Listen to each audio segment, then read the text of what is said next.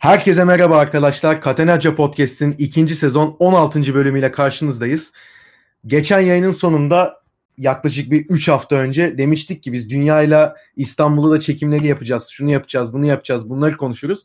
Hiçbirini yapamadık. 3 haftada kayıt yapmıyoruz. Özledik de kayıt yapmayı. Ben Münih'e döndüm. Şimdi artık kayıt yapmaya geri döndük. Bir türlü denk getiremedik programı. Kötü oldu. Ama Ya özlemiş. Sen tatildeyken, sen tatildeyken burada tam tatile giriyorsun. İş güç falan hiç ilgilenmiyorsun.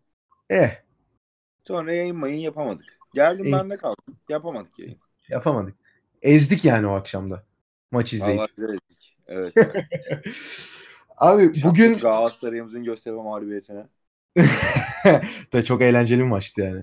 Neyse en azından beraber delildik öyle düşün. Arkadaşlar bugün dedik ki e, ilk yarıda hazır bitmişken takımlar da kampa girmişken transferler de gelmeye başladı. Takımların eksikleri hakkında konuşalım. Şu ana kadar gerçekleşmiş Galatasaray'ın gerçekleştirdiği bir kere zaten 3 tane transfer var. Fenerbahçe'nin açıkladığı transfer var. Beşiktaş'ın şu anlık sessiz kaldığını görüyoruz ama onların da özellikle Vida ve Laiç konusunda tekliflerin geldiği konuşuluyor. Onların da sağ kanat arayışları var. Biraz bunlara değinelim dedik ve tabii ki bu program çekmediğimiz 3 haftalık süreçte Trabzonspor'un da bir kendi içinde kaosa girdiğini gördük. Ünal Karaman'la yollarını ayırdı. Ona da bir ufak değinelim dedik dünyayla. Abi istersen transfere hızlı giren Galatasaray'la başlayalım. İlk yarıya baktığımız zaman zaten burada 15 program çektik. 15 programın 15'inde de Galatasaray'ın ne kadar plansız olduğuna, ne kadar kötü bir futbol oynadığına, e, saha içinde varlık gösteremediğine, ya bunu lig özelinde de, Şampiyonlar Ligi özelinde de, yani Göztepe karşısında da, Gençler Birliği karşısında da, Real Madrid ile Paris Saint Germain karşısında da. Yani rakip de fark etmez, saha fark etmez, işte turnuva fark etmez. Her türlü Galatasaray'ın sıkıntısını konuştuk burada. Ve hep ikimizin de bahsettiği şey bu takım çok yavaş, Kaan'ı gibi oyunculara sahip, hiçbir şekilde hızlı hücum planı kuramıyor. Saha içinde koşan, daha doğrusu boşluğa koşan oyuncusu yok. Ve bu yüzden de oyun aksiyonlarını geliştiremiyor ve bir türlü karşı kaleye istediği şekilde gidemiyor diye burada uzun sürelerce konuştuk. Bu konuştuklarımızın ışığında da Galatasaray'ın tabii Ocak ayına girerken belli hamleler yapacağı belliydi. Zaten Fatih Terim de Eylül ayının sonunda başlamıştı. Hani Ocak ayını bekleyeceğiz. İşte Ocak'ta gemiyi limana yanaştırdıktan sonra hamleler yapacağız diye konuşmaya. E, bunun dışında da Galatasaray 3 tane hamle yaptı e, 9 Ocak tarihine kadar. Önce Onyekuru'yu geri aldı Galatasaray 6 aylığına kiraladı. Enteresan bir transfer diyeceğim Onyekuru'ya çünkü çıkan haberlerin çoğu işte Onyekuru Monaco'da çok mutsuzdu. E, Beni Galatasaray'dan başka hiçbir yere göndermeyin diyordu. Bayağı depresyona girmişti Galatasaray'da olmadığı için diye haberler çıkıyordu. Ya ben de şaşırdım yani Monte Carlo'da yaşayıp bir insan niye Galatasaray'a gelmek ister tekrar geri? E tabii kendi takdiridir. Yani burada kötü oldu diyemeyeceğim zaten. İyi oldu bence gelmesi. Onyekuru transferinden sonra da Galatasaray'ın herhalde en sıkıntılı bölgelerinden biri olan sol beke e, Sarakki. Sarakki mi? Sarakki mi? O sesin şeyini okumasını öğrendim. Abi. Öyle mi? E, Evet öyleymiş. Saratçı transferi yapıldı Leipzig'ten. Biraz eleştirildi transfer ilk yapıldığında çünkü e, oyuncu uzun süredir oynamıyor. Ama oyuncu profiline baktığımız zaman aslında Galatasaray'ın bu hız sorununa ve hücuma çıkma sorununa e, katkıda bulun yani o sorunun bir çözümü olabilecek profilde bir oyuncu. Ve en sonunda bugün 9 Ocak itibariyle de Eskişehirspor'dan Sekidika ile anlaştı Galatasaray. Ona da Cese mi diyeceğiz? Affedersin, affedersin, affedersin. Hah. Hese Tamuna Bravo'ya Sekirika. yani ikinci ismini ben burada söylemeyi denemeyeceğim. Çok uzun çünkü. O da biraz değişik bir transfer. Ee, o transfer hakkında da ufak bir değerlendirme yapacak olursam yani yıllık 250 bin euro maaş alacak Sekidika. Herhangi bir bonservis ödenmedi Eskişehir kulübüne. Sekidika'nın alacakları vardı çünkü alacaklarından feragat edip tek taraflı feshetti sözleşmesini ve Galatasaray'ın oyuncusu oldu. Yani yıllık 250 bin euro alan bir oyuncudan açıkçası zarar da edemez Galatasaray. Yani hiçbir şekilde faydalanamasa bile altyapıdan gelmiş bir oyuncu da yıllık zaten 100-200 bin euro alıyor. Yani A takım seviyesine çıkarsa. O yüzden hani bence sıfır risk barındıran bir transfer ve o da hızlı bir kanat oyuncusu. Ya tüm bunların dışında abi sence Galatasaray doğru hamleleri ya, ya tabii 3 tane hamle var şu an. Daha gerisi gelecekmiş gibi duruyor. Bu üç hamlenin yanında Lines tekrar kadroya katıldı. Emre Akbaba tekrar kadroya katıldı. Aslında 5 tane yeni oyuncu var diyebiliriz. Sence doğru bir politika yürütüyor mu Galatasaray şu ana kadar? Ve bunun e, devamının gelmesini bekliyor musun?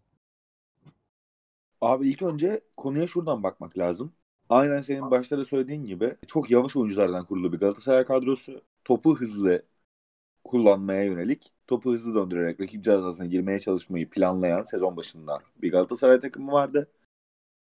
Gel gör ki Türkiye Ligi'nde özellikle o güçlü iç saha oyunuyla e, iki sezondur neredeyse evinde maç kaybetmeyen Galatasaray iç sahada dahi kapanan takımlara karşı ciddi zorluk yaşamaya başladı. Yani aslında bütün Anadolu kulüpleri ya da Türk Telekom stadına gelen her kulüp, her takım Galatasaray'a karşı galibiyet almanın çok zor olduğunun bilincinde en azından bir puan kurtarmanın peşinde yakalayabilirse de Galatasaray'a karşı bir gol atıp yine kapanarak galibiyeti bulmanın peşindeydi. Ama o hızlı oyun oynarken Galatasaray güçlü iç saha oyunu oynarken geçtiğimiz sezonlarda mutlaka bir açık bulup mutlaka bu fırsatı değerlendirmeyi başarıyordu. Onyekuru, Onyekuru ile başarıyordu. Geri Rodriguez ile başarıyordu. Gomis'le başarıyordu. Zaman zaman kontratak bularak başarıyordu. Baskılı oyunla başarıyordu. Hücum presi çok fazla uygulayarak başarıyordu. Bir şekilde başarıyordu. İçinden çıkıyordu yani o sürecin. İç sahada özellikle. Deplasmanda yine bu hızlı oyunculara rağmen başarısız bir iki sezonu var. Şampiyon olduğu sezonlar dahil olmak üzere. İki buçuk sezonu var hatta bu yarımda sayalım artık. Bu sezon başındaki topu hızlandırarak güçlü oyuna sahip olmak, daha güçlü bir oyuna sahip olma planını teknik kadronun tutmadı. Şimdi bunun altında bir sürü bahane aradık. Yani biz sıfır arıyoruz. İşte sıfır aradığımız için böyle oluyor. Takımında 480 maçtır oynamamış. İşte bacağını koparmış. İşte aşil tendonunun bilmem neresinde şişme varmış. E, sıfır arıyoruz, sıfır arıyoruz. Baştan kuracağız falan. Şimdi bu bahanelerin hepsi bir kenara bırakıldı Galatasaray'da. İkinci yere yeni bir serüven, yeni bir başlangıç. E, Galatasaray 3 tane transfer yaptı şu ana kadar. Bir tanesi TFF 1. Lig'in 17. sırasındaki Sekidika Eskiye Spor'dan. Yani büyük katkı verir mi? Ciddi soru işareti. Yani tamam evet risksiz bir transfer mi? Dediğine katılıyorum. Bence kesinlikle risk, risksiz bir transfer. Yani bugün Galatasaray'da Yunus Akgün'e profesyonel sözleşme teklif edilirken de 250 bin euro civarı bir para ödeniyor zaten. Bu problem değil. Bonservis zaten yok. Bunda da bir sıkıntı yok. Ama gel diyor ki Galatasaray'ın 17 haftalık ihtiyacı yani şampiyon olmak ya da ilk 2'de ilk 3'te ligi bitirmek istiyorsa esas ihtiyacı bu tarz bir oyuncu muydu bilmiyorum. O yüzden tamamen yatırım transferi olarak gördüğüm için Sekidika'yı Galatasaray'ın şampiyonluk yürüyüşünde ya da planladığı noktadaki yürüyüşünde e, Sekidika'nın önemli bir gösterge olmadığını düşünüyorum şu an için. Tutar, parlatır Galatasaray bu oyuncuyu 250 bin maaşla almıştır, sıfır bonservis bir şey olur 10 milyon euroya satar. O zaman çok ciddi güzel bir yatırım olmuş olur Galatasaray için. Hem de Galatasaray'ın içinde bulunduğu sürece bir katkıda bulunmuş olur. Lig açısından yani performans açısından, takım performans açısından. Ama şu an için Sekidika au işte uçuyor, kaçıyor. İşte Eskişehir burada bütün oyuncuları, rakiplerinin hepsini yerden yere yatırmış. Ee, ki böyle bir performansı da yok. Yani iyi bir performansı var. Videolardan izlediğin zaman güzel bir performansı var. Eskişehirspor'un en iyi oyuncusu. Çünkü zaten Eskişehirspor 16 yaş ortalamayla oynayan bir takım. Parasızlıktan dolayı.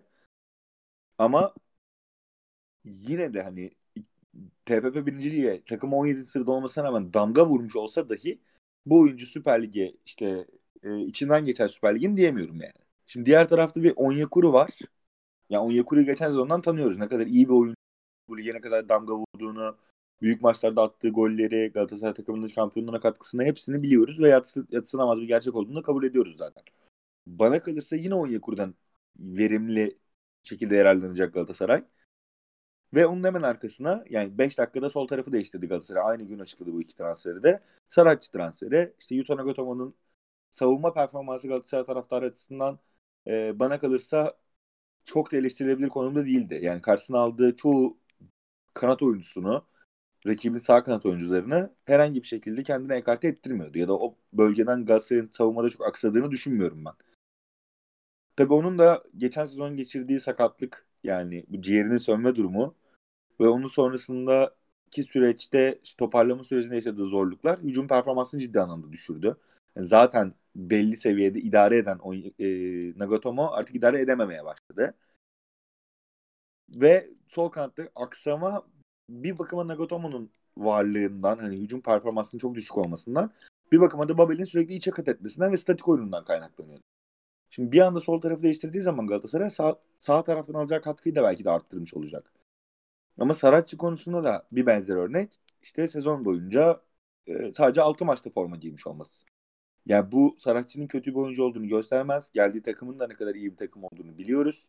Ve senin bana anlattığın hikayede bu Halstenberg olayı işte. Saratçı alındıktan sonra Halstenberg'in parlaması ve sonrasında Saratçı'nın kulübeye hapsolması. Ama bunların hiçbiri e, bir bahaneye sığınabilecek noktada değil bana kalırsa. Yani şunu demek istiyorum. Onyekuru çok iyi performans verirse çok iyi bir transfer olacak mı? Yine evet. Saratçı çok iyi bir performans verir, hücum katkısı yaparsa iyi bir transfer olacak mı? Evet ama bu oyuncular ligin ilk 3 maçında işte Galatasaray'ın Denizli maçı, Kayseri maçı, e, arada oynayacağı bir dış saha maçı var Galatasaray'ın. Hatırlamıyorum şu an hangi takım olduğunu. Konya. Konya maçı hani bu 3 maçtan Galatasaray işte olur da 3 puan alırsa ya da 5 puan alırsa çıkıp da Galatasaray Teknik Direktörü, teknik heyete işte biz yine oynamayan oyuncular alıyoruz. Sıfır arıyoruz falan gibi muhabbet yaparsa artık hani ilk yarıda bu işte tamam madem öyleydi tamam peki hadi birazcık daha süre verelim bir kamp yesin takım falan bu muhabbetlerin hepsi bir kenara kalmış olur. Bu saatten sonra artık oynamayan oyuncunuzu başlatmayın muhabbet olur yani. tamam. Çünkü o zaman almayın deriz yani. Çünkü boşu boşuna para yani. Zaten bu takım 5. 6. olacaktı. Şimdi bu oyuncular aldınız yine 5. 6. olacak muhabbet başlamış olacak. Belli başlı bir başarısızlığın arkasına sığınma bahanelerinden çıkmak gerekiyor artık. Ee, o yüzden ne kadar gelecek vaat ediyor bu isimler açıkçası bilmiyorum. Bana Saratçı da Onyekuru'da ki zaten Onyekuru'yu tanıyoruz ve Sekidika'da Galatasaray'ın oyun hızını arttırma konusunda ciddi anlamda katkı verici, verdireceğini vereceğini düşünüyorum. Ee, fakat diğer taraftan olası bir olumsuz durumda da bu oyuncuların hiçbirine de yüklenilmemesi gerektiğini düşünüyorum. Ee, bir diğer konuda Galatasaray'la ilgili Sekidika ile beraber Galatasaray'ın 18 yabancısının olması. Hatta yayında da sizle beraber sayalım isterseniz. Ee, Muslera, Mariano, Lines, Luyendama, Marcao, Nagatomo. Saracchi 7. Sadece savunma hattını 7, 7 yabancıdan oluşturuyor Galatasaray. Donk var 8. Donk'la beraber 8. Sonrasında Steven Enzonzi şu an hala Galatasaray'da. 9. Seri Lemina 11. Yine 11. Belhanda 12. Feguli Onyekuru 13. 15. Falcao 14. Ha, pardon. Falcao 14. Sekidika 15. Valla saydık saydık 15 çıktı ama birilerini unutuyorum herhalde ben yine. Yok ya Babel tam 16. bu kadar yani. Ha, Babel Babel, 16. 16. Ki Babel gitti de. Ya 16 değil. Bir, bir arada iki sayı atladın sen galiba da. Ya Bunlar var yani. Hani Nagatomo ile Mariano'yu saydık değil mi? Mariano'yu saydım mı? Saydım herhalde ya. Saydın ya. Ya yok bunlar bunlar doğru. Arada şey 15'i değil 13'ü atladın o yüzden. Olabilir. Olabilir. Yani Galatasaray'ın 17 ya da 18 yabancısı var şu anda. Ben geçen saydım Cagney'le beraber 18 çıktı. Cagney'i niye saydım bilmiyorum. 17. Sekidika ya bir de- gelmeden önceydi o. Yok Sekidika'yı da saymıştım alacağız diye. Hı. Cagney'i saymamıştım. Cagney'i de saymıştım 18 çıkmıştı. Şimdi Sekidika ile beraber 17 Cagney'siz olması lazım. Yani bir diğer taraftan şeyi de söylemek gerekiyor. İşte Christian Luyendama'nın sözleşmesi dondurulacak. Sezon sonuna kadar. Andone var. Andone vardı. Andone'yi saymadım aynen. Evet, evet. Ee, o da galiba geliyormuş iki hafta sonra hazır oynamaya hazır şekilde geliyorum tarzında bir paylaşım yapmış Instagram hesabından kendi Instagram hesabından. Ee, Öyle mi? Bak onu görmemiştim ben. Yani Luyendama'nın sözleşmesi dondurulacaktır. Şu an içinde bulunduğumuz bulunduğu sakatlıktan dolayı.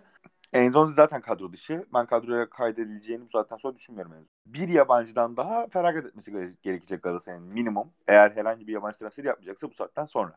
Tabi burada gideceklerin de önemli olduğunu düşünüyorum ben. Yani Sekidika hamlesi aslında Sekidika sol kanat oyuncusu. Evet. Ee, e, abi sağ ayaklı mı sol ayaklı mı Sekidika? Sağ ayaklı gibi gördüm ben. Sağ ayak sağ. Eskişehir'de de sol kanatta oynuyordu. Aslında bu genç yaşında sağ kanada evirebilir Fatih Terim. Ben de bunu bu cümleyi kurmak için sordum zaten. Hı hı. Ee, Belhanda'nın gitmesi söz konusu olabilir. Eğer Belhanda'yı bir şekilde satabilirse, elden çıkarabilirse Galatasaray o bölgeye belki Feguli'yi çekebilir. Lig maçlarında bu örneği gördük daha önce yaptığını Galatasaray'ın. Ki belki de o bölgeye Feguli'yi çekmesine dahi gerek kalmadan Sekidika'nın yedek kulübesinde Feguli'yi yedeklemesi ve Hı hı. e, Belhanda'dan vaz yani Belhanda'yı elden çıkardıktan sonra o bölgeye Emrah Baba, Taylan Antalyalı ikilisinden birini yerleştirip diğerini rotasyon oyuncusu olarak kullanması gibi bir durumda söz konusu olabilir. Diğer açıklarını kapatmak için. Ve bu arada abi- sonrası da ciddi bir stoper ihtiyacı var. Aynen öyle. Ha, stoper bu Belhanda konusunda da şey durumu var. Birkaç maç ya son 3-4 maçta özellikle o denediği oldu. Yani yedek bırakmadığı zamanlar. Ya orta sahayı Ömer Enzonzi pardon Ömer Lemina seriden kurduğu zaman Belhanda'yı sağ kanada attığı da oldu Fatih Terim'in. Ya, o şekilde de kullanabilir. Ki sağ kanatta oynadığı vakitlerde fena değildi bence.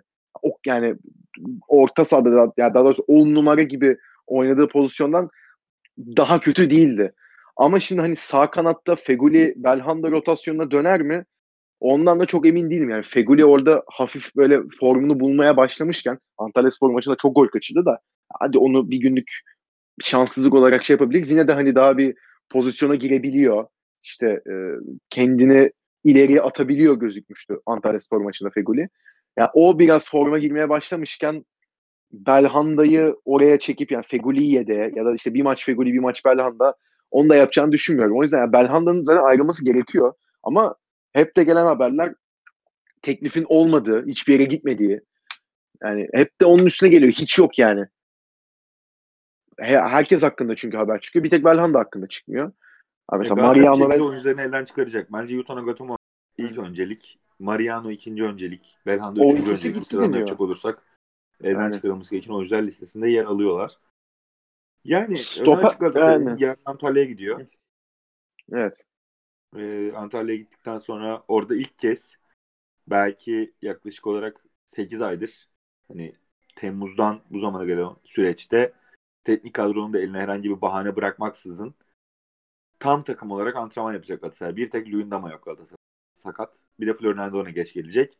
Onun dışında takımdaki herkes sağlık olarak yerinde ve bütün takım Antalya'da antrenman yapacak yani. Ki Florya'da da yapılıyor zaten bir haftadır antrenman. Ve ilk defa hakikaten e, bu Onyekuru'yla Saratçı'da geçen hafta Cuma kap açıklaması yapılmıştı. Onyekuru zaten pazar günü resmi açıklama geldi kiralandı diye ki pazar günü Galatasaray'ın resmi Twitter hesabı da paylaştığı antrenman fotoğraflarında arkada Onyekuru vardı. Yani bir haftadır Onyekuru takımla çalışıyor. Saratçı pazartesi geldi. Pazartesiden beri çalışıyor. Yani ilk defa hakikaten yani 31 Ocağı sanırım beklemeyecek Galatasaray ve hani ligin ikinci yarısının ilk maçına, içerideki Denizli Spor maçına tüm kadroyu hazırlamış.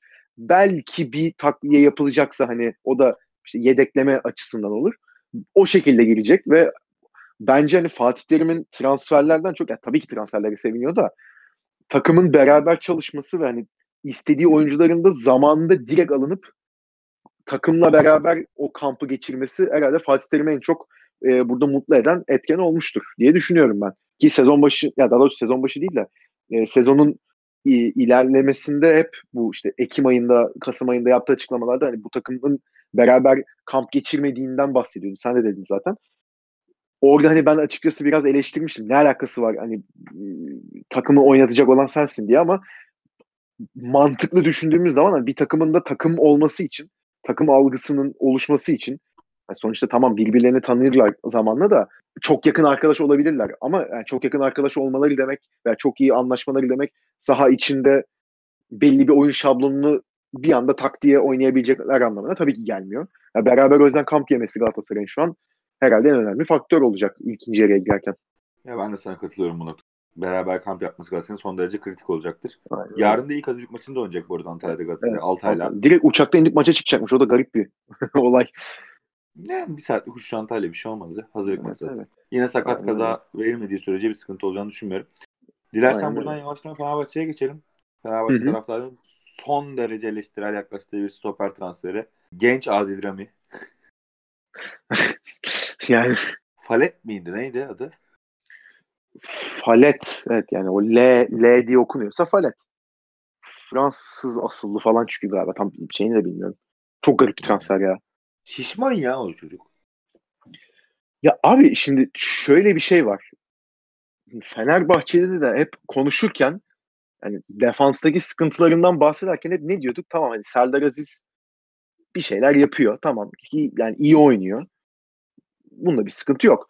Ama şimdi Serdar Aziz'in partnerlerine bakıyoruz. Şimdi sezon başı 2 milyon euroya zanka alındı.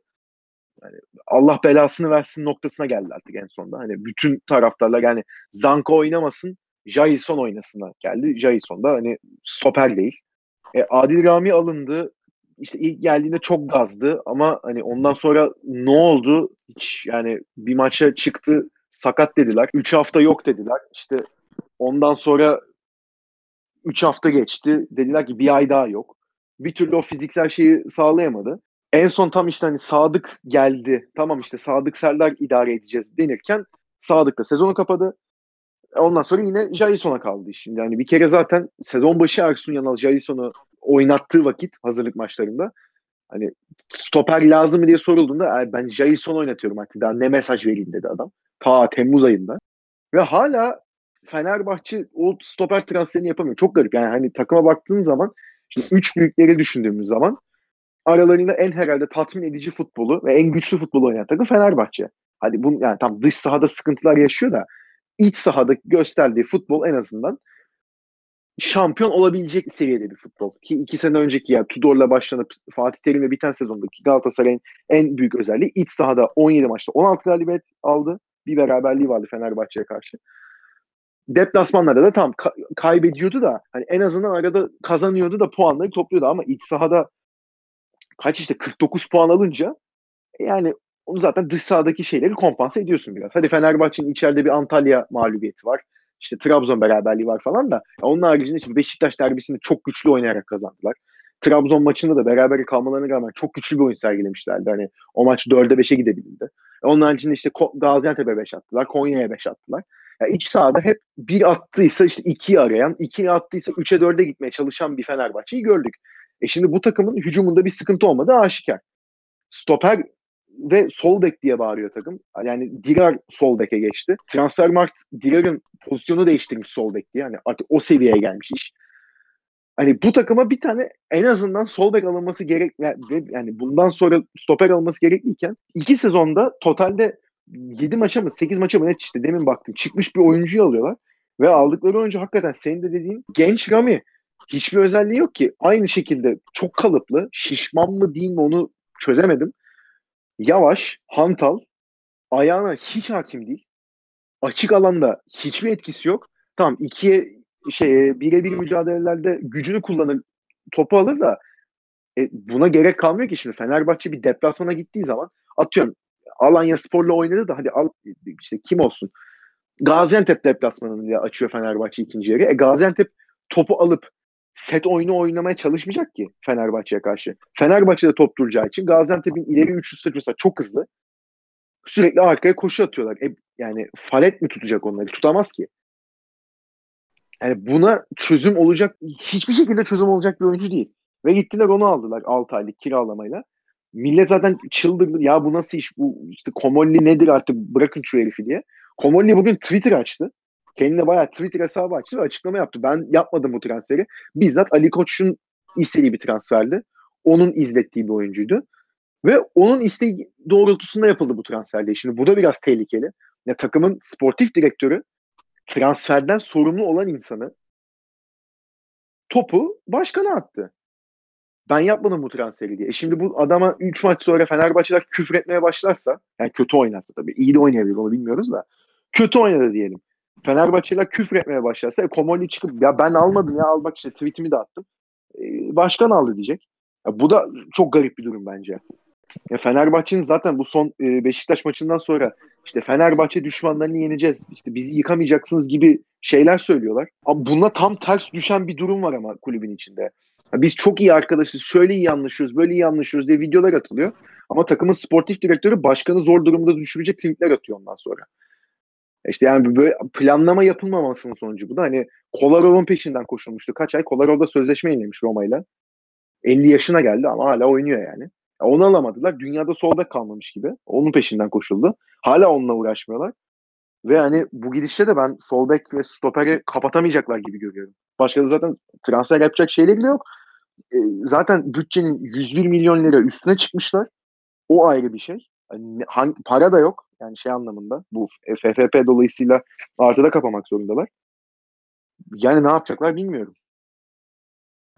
Ya abi şöyle de bir şey var. Finansal fair play yüzünden artıda kalmak, artıda kapamak zorundalar. Evet. Ee, ama 44 milyon liralık harcamalı bitirinin 101 milyon lira üstüne çıkmış olmaları şu anda zaten onları hani normal bir ülkede yaşıyor olsak ve bu İtalyan futbolunda gerçekleşen bir durum olsa yaklaşık olarak işte 3 ile 6 puan arası silme cezasıyla karşı karşıya olması. Gelen kurallar bu sezon bu yönde. Tabii tabii. Tabii. Ama yani bizim ülkemizde böyle bir şey kolay kolay olmaz. Ama bunun da çok da fazla üstüne gitmemek gerektiğinin de farkındalar bana kalırsa.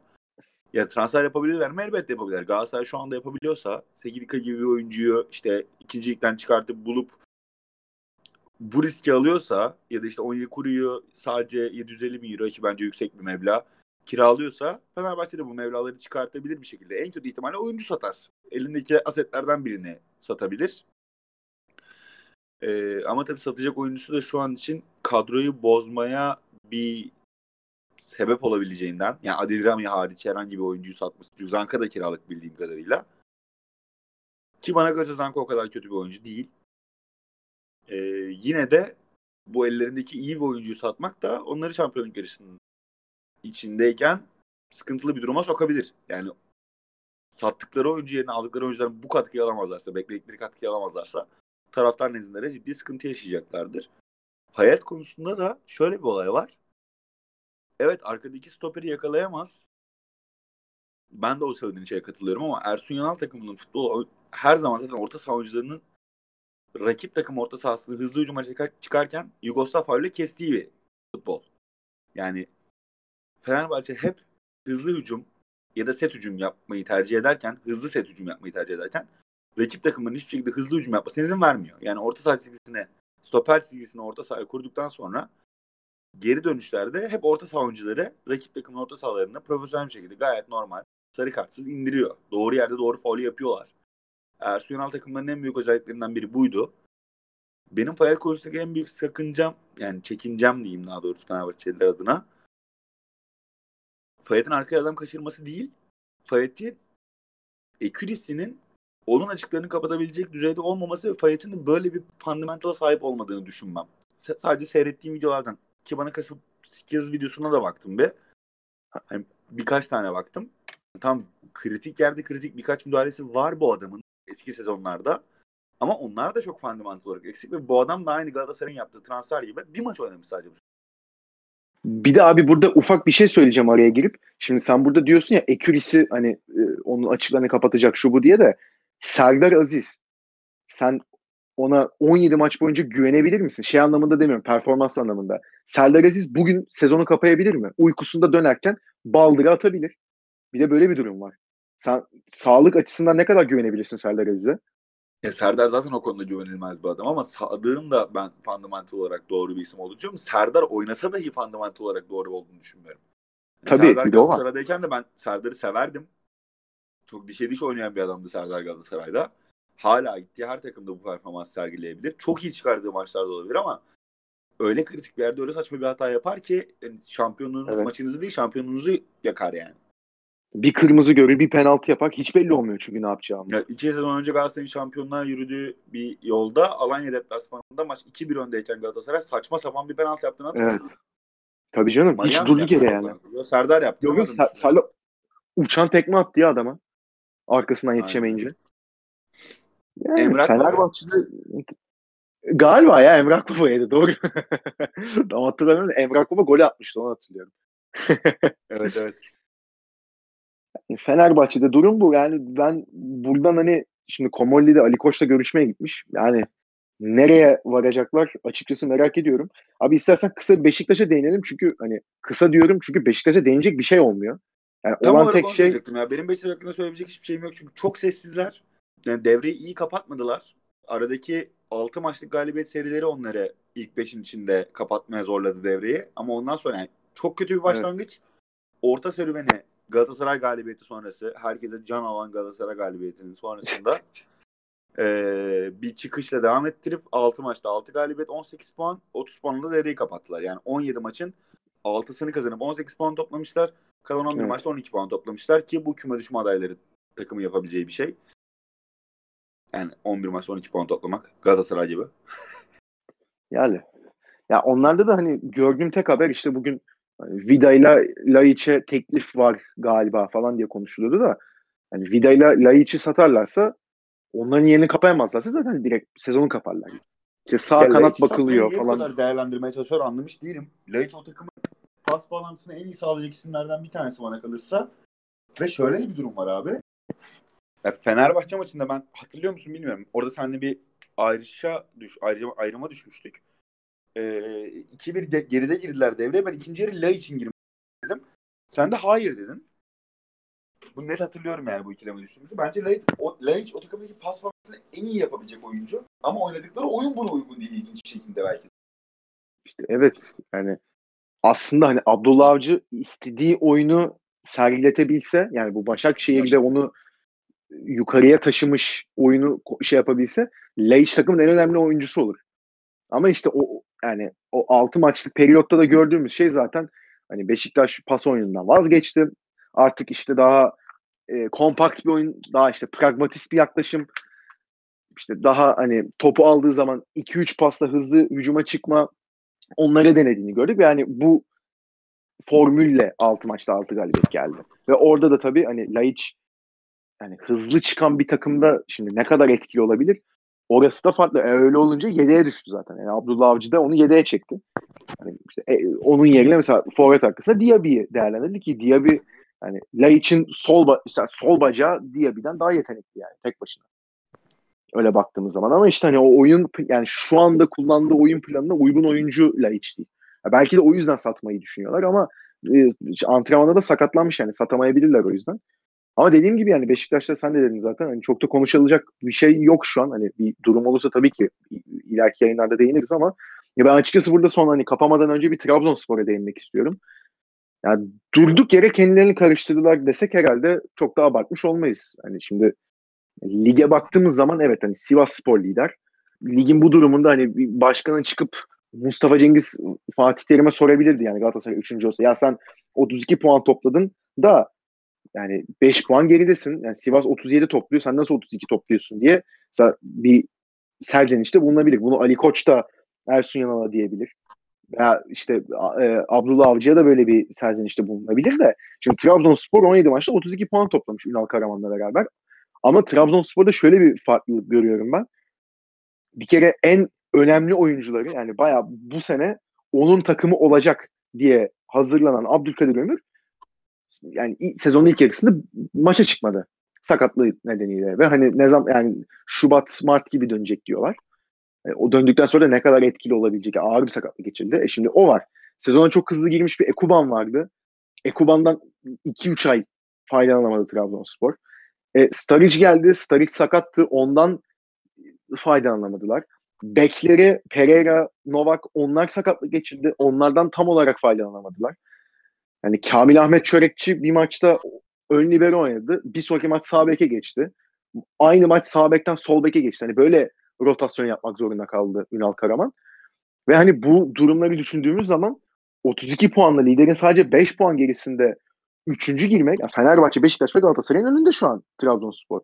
Bu bence sportif açıdan bakıldığı zaman asla bir başarısızlık değil ve hani oyuna baktığımız zaman da öyle Trabzonspor haybeden hani son dakikada bir tane pozisyona giriyor. Karambolden, filkikten orta geliyor. Bir kafa vuruyor, gol atıyor da kazanıyor değil ki. Yani vura vura gidiyorlar yani ki son maçları da içeride Kayseri Spor'la oynadılar. 6-2 bitti maç. 12 tane atabildi Trabzonspor. Hani 6'da bıraktılar. Hani böyle bir şekilde girmişlerken devreye yani Ünal Karaman'la yolların ayrılması çok enteresan ki ben ondan sonra Ahmet Ağoğlu'nun e, Bein Sports'taki programının da tamamını seyrettim. Yani Ahmet Ağoğlu'nu ben açıkçası bir başkan olarak yani yaptıkları nedeniyle beğeniyorum. Hani finansal açıdan çok zor bir durumda Trabzonspor. Buna işte karşı belli hamleler yapıyor. Doğru transfer politikası sergiledi. Tamam onlar ayrı da o program gerçekten büyük bir fiyaskoydu. Yani değindiği şeyler işte o saçma sapan yerlere gitti yani konu, konuşurken. Hiç yani tam Ünal Hoca'yı suçladığı yerler de oldu. Haklıdır haksızdır bilmiyorum. Ünal Karaman'dan çünkü karşı bir açıklama gelmedi. Ya belli ki bir fikir ayrılığına düşmüşler de yani ben ya benim düşüncem teknik direktörle başkan böyle bir fikir ayrılığına düştüğü zaman işte ki Ünal Karaman'ın geçen sezonda bu sezonda belli yerlerde istifa ettiğini ama işte başkanın bunu engellediğini söylüyor. Yani başkan çıkıp bir maçtan sonra Konya maçından sonra sana 1-0 yendik de hani Trabzonspor böyle oynamaz. Biz yüreğimiz ağzımızda izliyoruz maç sonlarında demişti. Ya bunun üstüne Ünal Karaman da hani böyle şeyler diyenlerin diyenlere ben o lafı yediririm tarzı bir şey dedi. Ya şimdi tamam hani hoş bir laf değil teknik direktörden gelen laf da. Ünal Karaman'ın son maçtan sonraki basın toplantısını seyrettim. Bu Trabzon halkının da aslında yerel medyaya karşı ciddi bir tepkisi var. Çünkü aslında bu laflar birazcık çarpıtılıyor. Yani evet Ah- Ahmet Ağaoğlu'nun böyle bir açıklaması var Konya maçından sonra. Hatta daha da beteri. yüreğimiz ağzımızda istiyoruz son dakika maçlarından da öte. Karşımızda biraz iyi bir takım olsa 6 tane yemiştik bugün tarzında bir açıklaması var. Hı hı. Hani bu ilk başta bu soru soruluyor Karaman. Yunan Karaman diyor ki başkan başkan kimliğinin dışında bir Trabzonspor taraftarı ve ara sıra bu kimliğini unutup taraftar gibi davranıyor diyor. Benim yanımda olsaydı ben ona gayet düzgün bir şekilde izah ederdim bu konuyu. Ama bunu basına söylemiş başkanımız diyor. Taraftar kimliğiyle yapılabilir diye. Hani affedici bir tavırla geçiyor, geliyor başkanın önüne. Bir kere bu başkanı ciddi anlamda rencide edebilecek bir tavır Ünal Karaman tarafından. Ama öteki taraftan da bakıyorum. Aynen senin de söylediğin şey. 17 maçta 32 puan toplamış. Bir sürü sakat oyuncu vermiş. Ekuban'ı, Abdülkadir'i en iyi oyuncusunu sezon başı satmış. Son anda Yusuf. Hani ya çok iyilerdi aslında ama nasıl bu hale geldiler? 7. 8. oldular herhalde bu takımı. Bir sürü genç oyuncuyla bir sürü yani oyuncu saha içindeki oyuncunun yerini rotate ederek ee, sadece liderin 5 puan gerisinde Galatasaray Fener Beşiktaş'ın önünde devreye sokmuş bir hocaya da ya bana kalırsa basının önünde bu şekilde davranmak da Ahmet Ağol'un yaptığı en büyük. E, öyle tabii canım. Diyorum ama yine de baktığım zaman yani bir başarı var ortada. Kimse yatsıyamaz bunu. 2-2 daha doğru. Ve bu başarı da şey gelmedi yani. Senin dediğin gibi 90'da attık işte şuradan kurtardık 3 puanı buradan 2 puan öyle değil. Hakikaten ben izlerken Trabzonspor'u keyif alıyordum maçtan izlerken. Bir de şöyle bir durum var şimdi. Bu tarz bir hani başkanla teknik direktörün karşıya geldiği durum herhalde Türkiye'de son senelerde işte Fatih Terim Ünal Aysal arasında gerçekleşmişti ki oradaki motivasyonlar biraz daha farklı bir duruma baktığımızda. Orada işte iki sene üst üste şampiyon olmuş bir Galatasaray. Şampiyonlar Ligi'nde işte çeyrek final görmüş bir Galatasaray. İşte Drogba, Snyder, Burak, Selçuk, işte Hamit, Melo yani gerçekten yıldızlar topluluğu gibi bir kadroydu. Çok acayip bir kadroydu. Ya onun üstüne e, yönetimi değiştirmiş Ünal Aysal ve yeni sezona girişte işte biraz yavaş girmişti Galatasaray. Real Madrid'den kendi sahasına 6 yemişti. İşte üstüne o aradım açmadı muhabbeti işte Fatih Terim telefona çıkmamıştı falan öyle şeyler geçmişti. Orada ama esas olan ki sonra e, üstüne çok da konu, iki taraftan da zaten bunu destekleyici şeyler geldi. E, bir ego çatışması vardı. Hani başarı Fatih Terim'in mi Ünal Aysal'ın mı?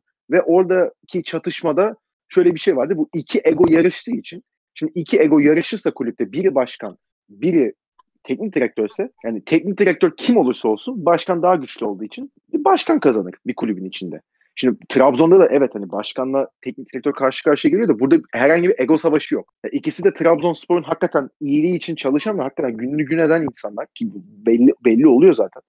Ama hani burada yani takımın oyunu üzerinden bir anlaşamamazlık var ve bence burada tamam Ünal Karaman'ın da yanlış yaptığı şeyler olabilir. Şimdi basın önünde e, kendisi farklı konuşuyordur. E, içeride farklı şeyler söylüyordur. Bu, bunu hiçbir şekilde bilemeyiz. Yani Ahmet Ağoğlu da belki o şekilde ya dediğim gibi yani bilmiyoruz ikisinde de. Ama ne olursa olsun bence burada bir yani kulüp başkanının böyle bir sıkıntıda basına konuşmaktan çok Ünal Karaman da dediği gibi yani Ünal Karaman'a söyleseydi bunu bir, bir içeride soyunma odasında, takım otobüsünde, takım uçağında her neyse başkanın orada ara buluculuk yapması gerekiyordu bence. Yani orta noktayı bulabilirdi.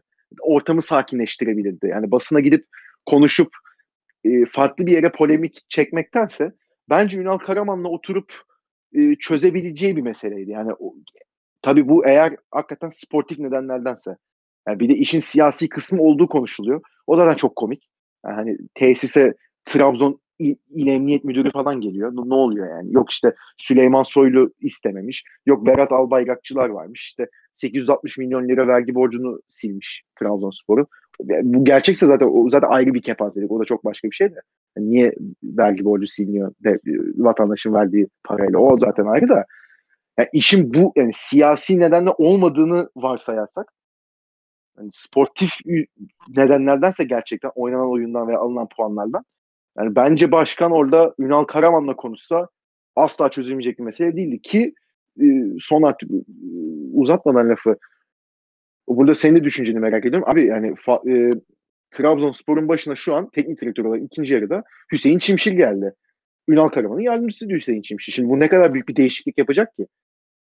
Yani bir buçuk sene Abi, beraber çalıştılar. Tabii ya. Ünal Karaman dediğin adam hayatı boyunca dikine top oynatan, dikine top oynayan bir adammış. Hüseyin Çimşir dediğin adam da sürekli yana doğru oynayan ve yanına yani. Abi Bence hadi o, oynamaya başladı Trabzonspor. Çok sıkıcı bir oyun oynadı Ya. ikinci yarıda. ya hadi onu şimdi oyun tarzı olarak haklısın da abi yani bir buçuk sene Hüseyin Çimşir tamam Trabzon'da çok uzun süre top oynadı. Sonra e, teknik kademede de baş, e, başka teknik direktörlerle de çalıştı yanlış hatırlamıyorsam da e, ne fark etti ki şimdi madem sportif anlamda bir sıkıntı olduğunu düşünüyor başkan. Puan yetersiz. İşte lider olmadı dedi Trabzonspor. Tamam 32 puan yetmiyor. Peki tamam böyle düşünebilir. Çok hırslıdır olabilir. En tepeyi düşünüyordur. Ben bunu düşündüğü için kimseyi suçlayamam da e, o zaman başka bir yöne git. Yani niye Ünal Karaman'ın yardımcısını getiriyorsun ki takım başına? Yönetsel anlamda ciddi bir sıkıntısı var Trabzonspor'un bana kalırsa yine. Ee, ekonomik anlamda değil ama sportif anlamda başkanın kendi söylediği şeyleri yapıyor olması. Birazcık bence aslında o senin söylediğin egonun dışında konuda da değil. Ee, Ünal Karaman'ın Ahmet Ağaoğlu'ndan daha büyük bir figür olmaya başlaması da bence Ahmet Ağaoğlu'nu birazcık rahatsız etmiş olabilir. Ya öyleyse Çünkü yazık.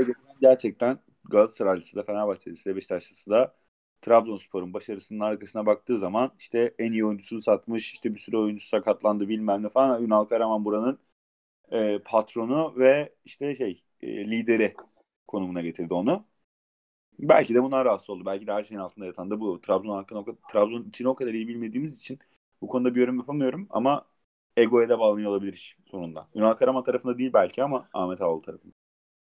Ya öyleyse de yazık ama zaten hep de şey konuşulur yani Trabzonspor zaten yani daha doğrusu Trabzon şehri takımla çok iç içe. Hani e, hakikaten beraber Ya yaşıyorlar yani. Trabzon nedense ben kendim bildiğim bileli hep kendi topuna sıkıyor yani.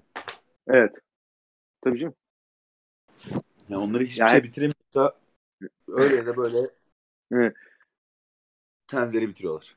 Şey bir klişe laf vardır ya mesela ben ona çok katılırım. Yani Trabzonspor iç saha maçlarını Trabzon'da değil İstanbul'da oynasa şampiyon olur. Ki ben buna katılıyorum. O abi şeyi hatırlarsın ya bu e, şimdi Şenol Güneş stadında oynuyorlar da 3-4 sene önceyi hatırla. Bu daha Avni Aker'de derken ki hatta 3-4 sene değil 6-7 sene önceye gidelim. Hani bu Şenol Güneş'te işte ikinci olduktan sonra o süper final dönemlerinde falan da abi ne kadar şeydi tribün ya. 3-0 maç önde getiriyor Trabzon. Dördüncü gol kaçıyor. Tribünden abuk subuk sesler çıkıyordu ya. Yani çok baskı vardı. O biraz azaldı Allah'tan. Ya o da işte iyi oyun olduğu için azaldı aslında ya. Yine ben Hüseyin Çimşir'le kazansalar dahi ciddi tepki çekebileceklerini düşünüyorum yani. Ben özellikle ilk 2-3 hafta hani Hüseyin Çimşir birazcık daha Trabzon'un içinden bir adam. Çok büyük tepki çekmez ama hani düşünsene iki maç kaybettikleri zaman neler olabileceğini. İki maç kaybetsinler büyük ihtimalle yönetim istifa sesleri başlayacak yani. Tabii canım. Abi yani ona bakarsan Trabzon içinden yani Hami Mandıralı da Trabzon içinden o da istifa diye ne kadar bağırıldı yani. Ya o yüzden hani e, değişik bir yapı ya ama genel Trabzon hani enteresan ben mesela bir, bir dönem orada geçirmek isterdim yani hani bir lig sırasında hani nasıl şey yapıyorlar falan diye. Ne ben bir Galatasaray deplasmanlarına gittim işte. İşte. Komik bir şeyiz. Komik, Komik. bir. Aslında futbola çok bağlılar ama Çok. birazcık daha sakin kalmalarında fayda var. Aynen öyle. E iyi o zaman Hadi ben açtım sen kapa. Yok Ben ya sen kapat. kapa bugün. Hadi sen. Hakikaten. İyi hadi ben kapayım. O zaman arkadaşlar ikinci sezon 16. bölümünü de burada noktalayalım. Transferler üzerinden biraz konuştuk. Ee, Daha da zaten transfer hamleleri geldikçe biz de normal düzenimize döndüğümüz için bundan sonra artık yayınlar öyle 3 hafta ara falan değil. Her hafta olağan yayınlarımıza devam edeceğiz. Arada daha konuşmamız gereken önemli şeyler olursa zaten ayrı e, yayınlarla çekeriz. Bundan önce nasıl Galatasaray'a bir anda çektiysek o e, en son kaosundan sonra yine o tarz şeyler olursa zaten onlar hakkında da tekrar bölümler çekmeye devam edeceğiz. O yüzden bizi dinlemeye devam edin. Dinlediğiniz için de teşekkür edelim. Dünyacım senin de ağzına sağlık. Hoşçakalın. Rica ederim. Senin de ağzına sağlık kardeşim. Görüşmek Teşekkür üzere. ederim. Hoşçakalın.